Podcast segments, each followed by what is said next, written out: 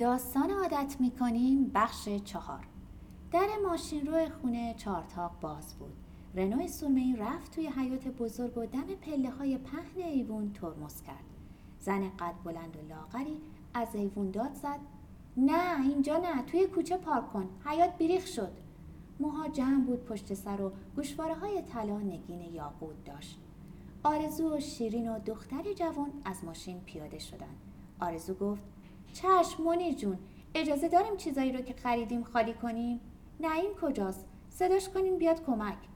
شیرین گفت با نعیم چی کار داری؟ خودمون ستایی می‌بریم. دختر جوون بلند گفت سلام مادری.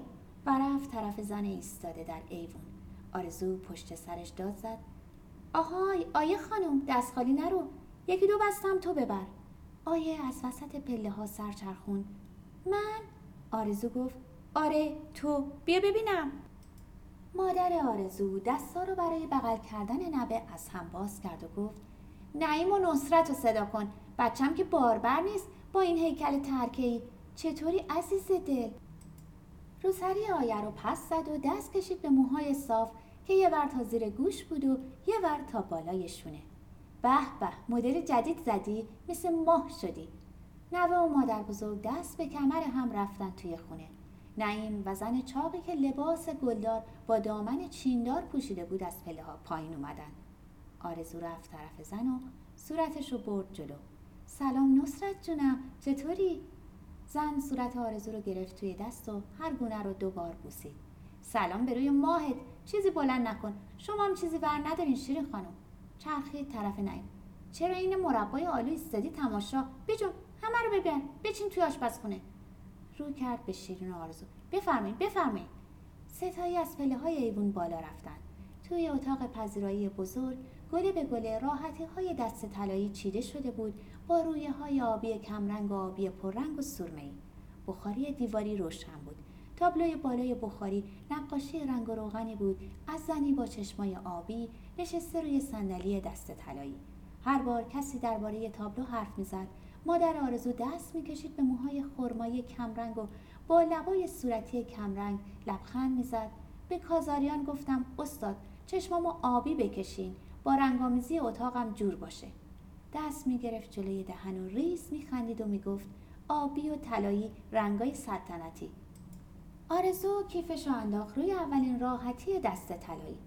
به کاخ ورسای خوش اومدیم. ماری آنتوانت کجا رفت؟ مادر آرزو از در رو به حال تو اومد. آیه رفت ایمیل چک کنه. به آرزو نگاه کرد. کیفتو از روی راحتی بردار. اتاق از ریخ انداختی. رفت طرف شیرین. چطوری گلم؟ باز که لاغر کردی. زیر چشمه سرتاپ های آرزو رو برانداز کرد. عوضش دوستت انگار باز گوشت آورده. این همون دامنی نیست که پارسال عید خریدی؟ حسابی تنگ شده. نشست توی راحتی. چرا نمیشینی شیرین جون؟ چه دامن خوشگلی. کار یاسی ابتهی. این دختر واقعا خوش سلیقه است. شیرین نشست و دامن بلند سرخابی با تکه دوزی بنفش پخش شد روی راحتی. پا انداخت روی پا و خندید. وسع من یکی هنوز به لباسای یاسی ابتهی نرسیده منیر جون. ماه منیر ابرو بالا داد. چه حرفا؟ لباسای یاسی اصلا گرون نیست. بابت سلیقه و هنر باید پول داد. با سلیقه تر هنرمندتر و نازنینتر از این دختر من ندیدم. آرزو دامن مشکی رو صاف کرد و شکم و تو داد و با خودش گفت تمرین ماه منیر برای حرف زدن جلوی مهمونا شروع شد. کیفش از روی راحتی برداشت گذاشت کنار میز پای طلایی. روی میز توی ظرفای کریستال و نقره کوچیک و بزرگ آجیل بود و شیرنی های ریز و درشت و باقلوا و شکلات خارجی و چوب شور صدای زنگ در اومد و چند دقیقه بعد صدای ماه منیر از حال. سلام نسرین جون. سلام نازنینم. لطف کردین اومدین. خوشحالم کردین. نعیم پالتوی آقای دکتر رو بگیر. چه روسری شیکی ملیه جون. مهمونا کم و بیش همونایی بودن که آرزو از خیلی سال پیش هر پنجشنبه اول ماه در خونشون می‌دید. اون وقتا به نظرش همه یا خیلی بزرگ بودن یا خیلی پیر. چندتایی از پیرا دیگه نبودن و بزرگای اون سالا حالا یا پیر بودن یا دیگه به نظر بزرگ نمی اومدن. کلاس اول دبستان که بود باید سرش رو خیلی بالا می گرفت تا به نسرین نگاه کنه که به دبیرستان می‌رفت. نسرین حالا با کت و دامن راه راه کنار بخاری دیواری ایستاده بود و داشت از عروسی دخترش تعریف می‌کرد در لس آنجلس. هم ارکستر ساز و ضربی داشتیم هم ارکستر فرنگی. همه خرجم پای داماد. ما هم البته کم نذاشتیم. سر به داماد رولکس تمام طلا دادیم. از گوشه اتاق صدای قهقهه خنده بلند شد. آرزو نگاه نکرده می‌دونست حسامه. برادر حمید. مادر حمید و حسام خواهر بزرگتر ماه منیر بود و در جوانی قابله بود و بعد از مرگ در صحبتهای ماه منیر شده بود خواهر نازنینم خانم دکتر. حسام با کچلوار سورمه‌ای و دستمال گردن ابریشم رفت طرف نسرین و چیزی در گوشش گفت. نسرین خندید. بوسولوس شدی؟ آرزو نگاه کرد به حسام. فکر کرد فتوکپی حمید. آرزو تازه دیپلم گرفته بود که حمید و حسام درسشون رو تموم کردن و از فرانسه برگشتن و چند روز بعد ماه منیر به آرزو گفت حسام و حمید خیال دارن زن بگیرن. من و خالت فکر کردیم و نیم ساعتی حرف زد و سر آخر پرسید حالا کدوم یکی حمید یا حسام؟ و آرزو خیره به گلای قالی فکر کرد حسام میمونه ایران و حمید برمیگرده فرانسه. گفت حمید. شیرین فنجون چای به دست نشست کنار آرزو. باز کشتیات غرق شدن. آرزو پا انداخت روی پا و سعی کرد دامن سیاه و بکشه روی زانوها. مادرش راست می‌گفت چاق شده بود. داشتم فکر می‌کردم اگه این یکی بود که می‌خواست برگرده فرانسه با سر به حسام اشاره کرد که حالا داشت زیر گوش زنی با موهای مش کرده پش پش می‌کرد. لابد زن این می‌شدم. شیرین خندید. پس زن فرانسه شدی. آرزو پوزخند زد و از زن مومش کرده گفت که اسمش محبوبه بود و دختر آقای جلالی دوست پدر بود و بعد از چند سال قهر تازه با منیر آشتی کرده بود. مادر محبوبه از مادر آرزو متنفر بود و تا روز مرگش به همه آشناها می‌گفت ماه منیر نشسته زیر پای شوهرم. شیرین چای و قورت داد و چشم گشاد کرد که راست می‌گفت آرزو خندید. نه بابا مادر محبوبه بالاخره هم نفهمید دلبری مادرم از ره کین نیست. مادرم دلبر به دنیا اومده. دلبری از مردا دلبری از زنا. لابد تنها هم که هست جلوی آینه از خودش. سرشو برگردون طرف شیرین و باز از محبوبه گفت که شوهر اولش به ساز بفروش بود و محبوبه و همه صداش می‌کردن آقای مهندس. شوهر دوم تاجر بازار بود و همه صداش می‌کردن حاج آقا و محبوب خوشش نمیومد شوهر سوم وسایل بیمارستانی وارد می‌کرد و محبوبه همراه همه صداش می‌کرد. آقای دکتر. خیلی خوب و خوش بودن.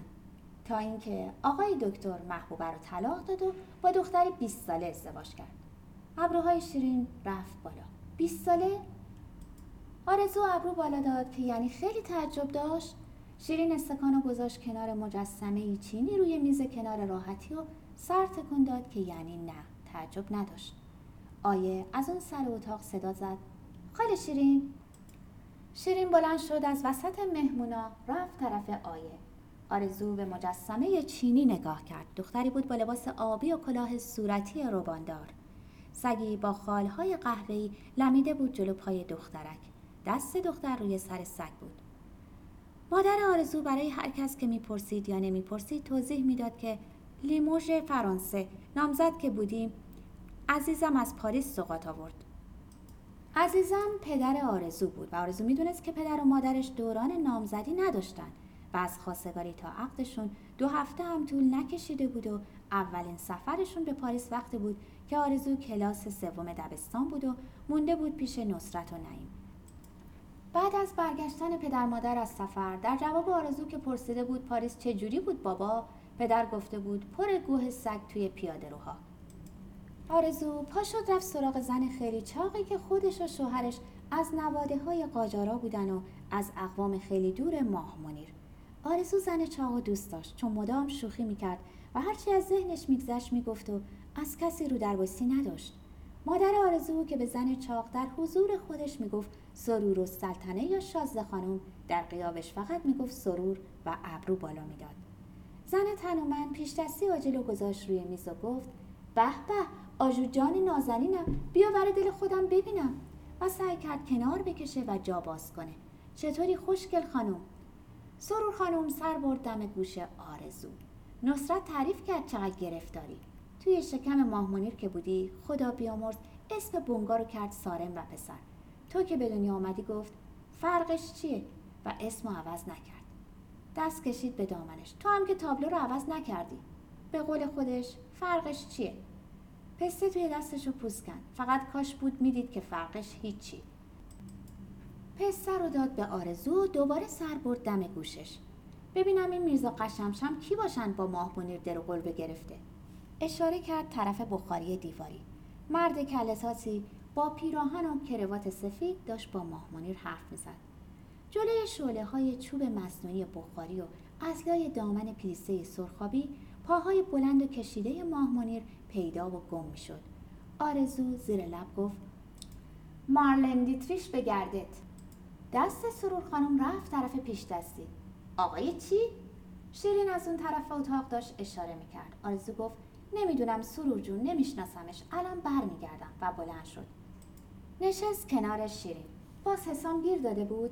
شیرین خندید. دعوتم کرد جنوب فرانسه ویلای ده اتاقش. دوتایی با هم گفتن ژوئن لپن و ریسه رفتن. دست راست ماه منیر یه سانتیمتری شونه مرد تاس بود. دست چپ تکنکین قرمز گردنبند رو نوازش می‌کرد. بعد دست راست نرم توی هوا تاب خورد و به دو زن اشاره کرد. دخترم آرزو و شیرین جان که کم از دختر نیست برای من. دست چپ به مرد اشاره کرد. آقای خسروی همسایه جدیدمون. پریروزا لطف کردن کارگرشون رو فرستادن برای عوض کردن حباب چراغای دور استخر. املاک زیادی دارن این طرفا. گفتم دوتا دختر گل من عجوبن در خرید و فروش و اجاره ملک. دست نازنین آقای خسروی توی دستای نازنین شما. آرزو توی دل ادای مادرش رو در آورد. وای چه دقل حقه بازی هستم من. باز قربونی جدید پیدا کردم افتادم به دلبری که ازش کار بکشم. بعد فکر کرد چراغای دور سخت که چیزشون نبود. آقای خسروی با نگاه ماهمانی رو دنبال کرد که با اطمینان کسی که بدون دارن نگاهش می‌کنن خرامان رفت طرف در آینه کاری که باز می‌شد به نهارخوری که راه داشت به آشپزخونه بعد رو کرد به آرزو. چه خانومی هستن خانوم مادرتون؟ جسارت نباشه کسی باور نمی‌کنه دختری به بزرگی شما داشته باشه. چه برسه به نوه؟ خندید و سر تاسش برق زد و رو به شیرین تعظیم کرد و دست راست رو با انگشتای خم و به هم چسبیده جلو برد. عرض ادب. در دو لنگه نهارخوری باز شد و ماه منیر بلند گفت بفرمایین شام. بوی عطر و اتکلون و توتون پیپ و سیگار و سیگار برگ رفت پیشباز بوی کباب و لازانیا و باقالی پلو و سوفله مارچوبه.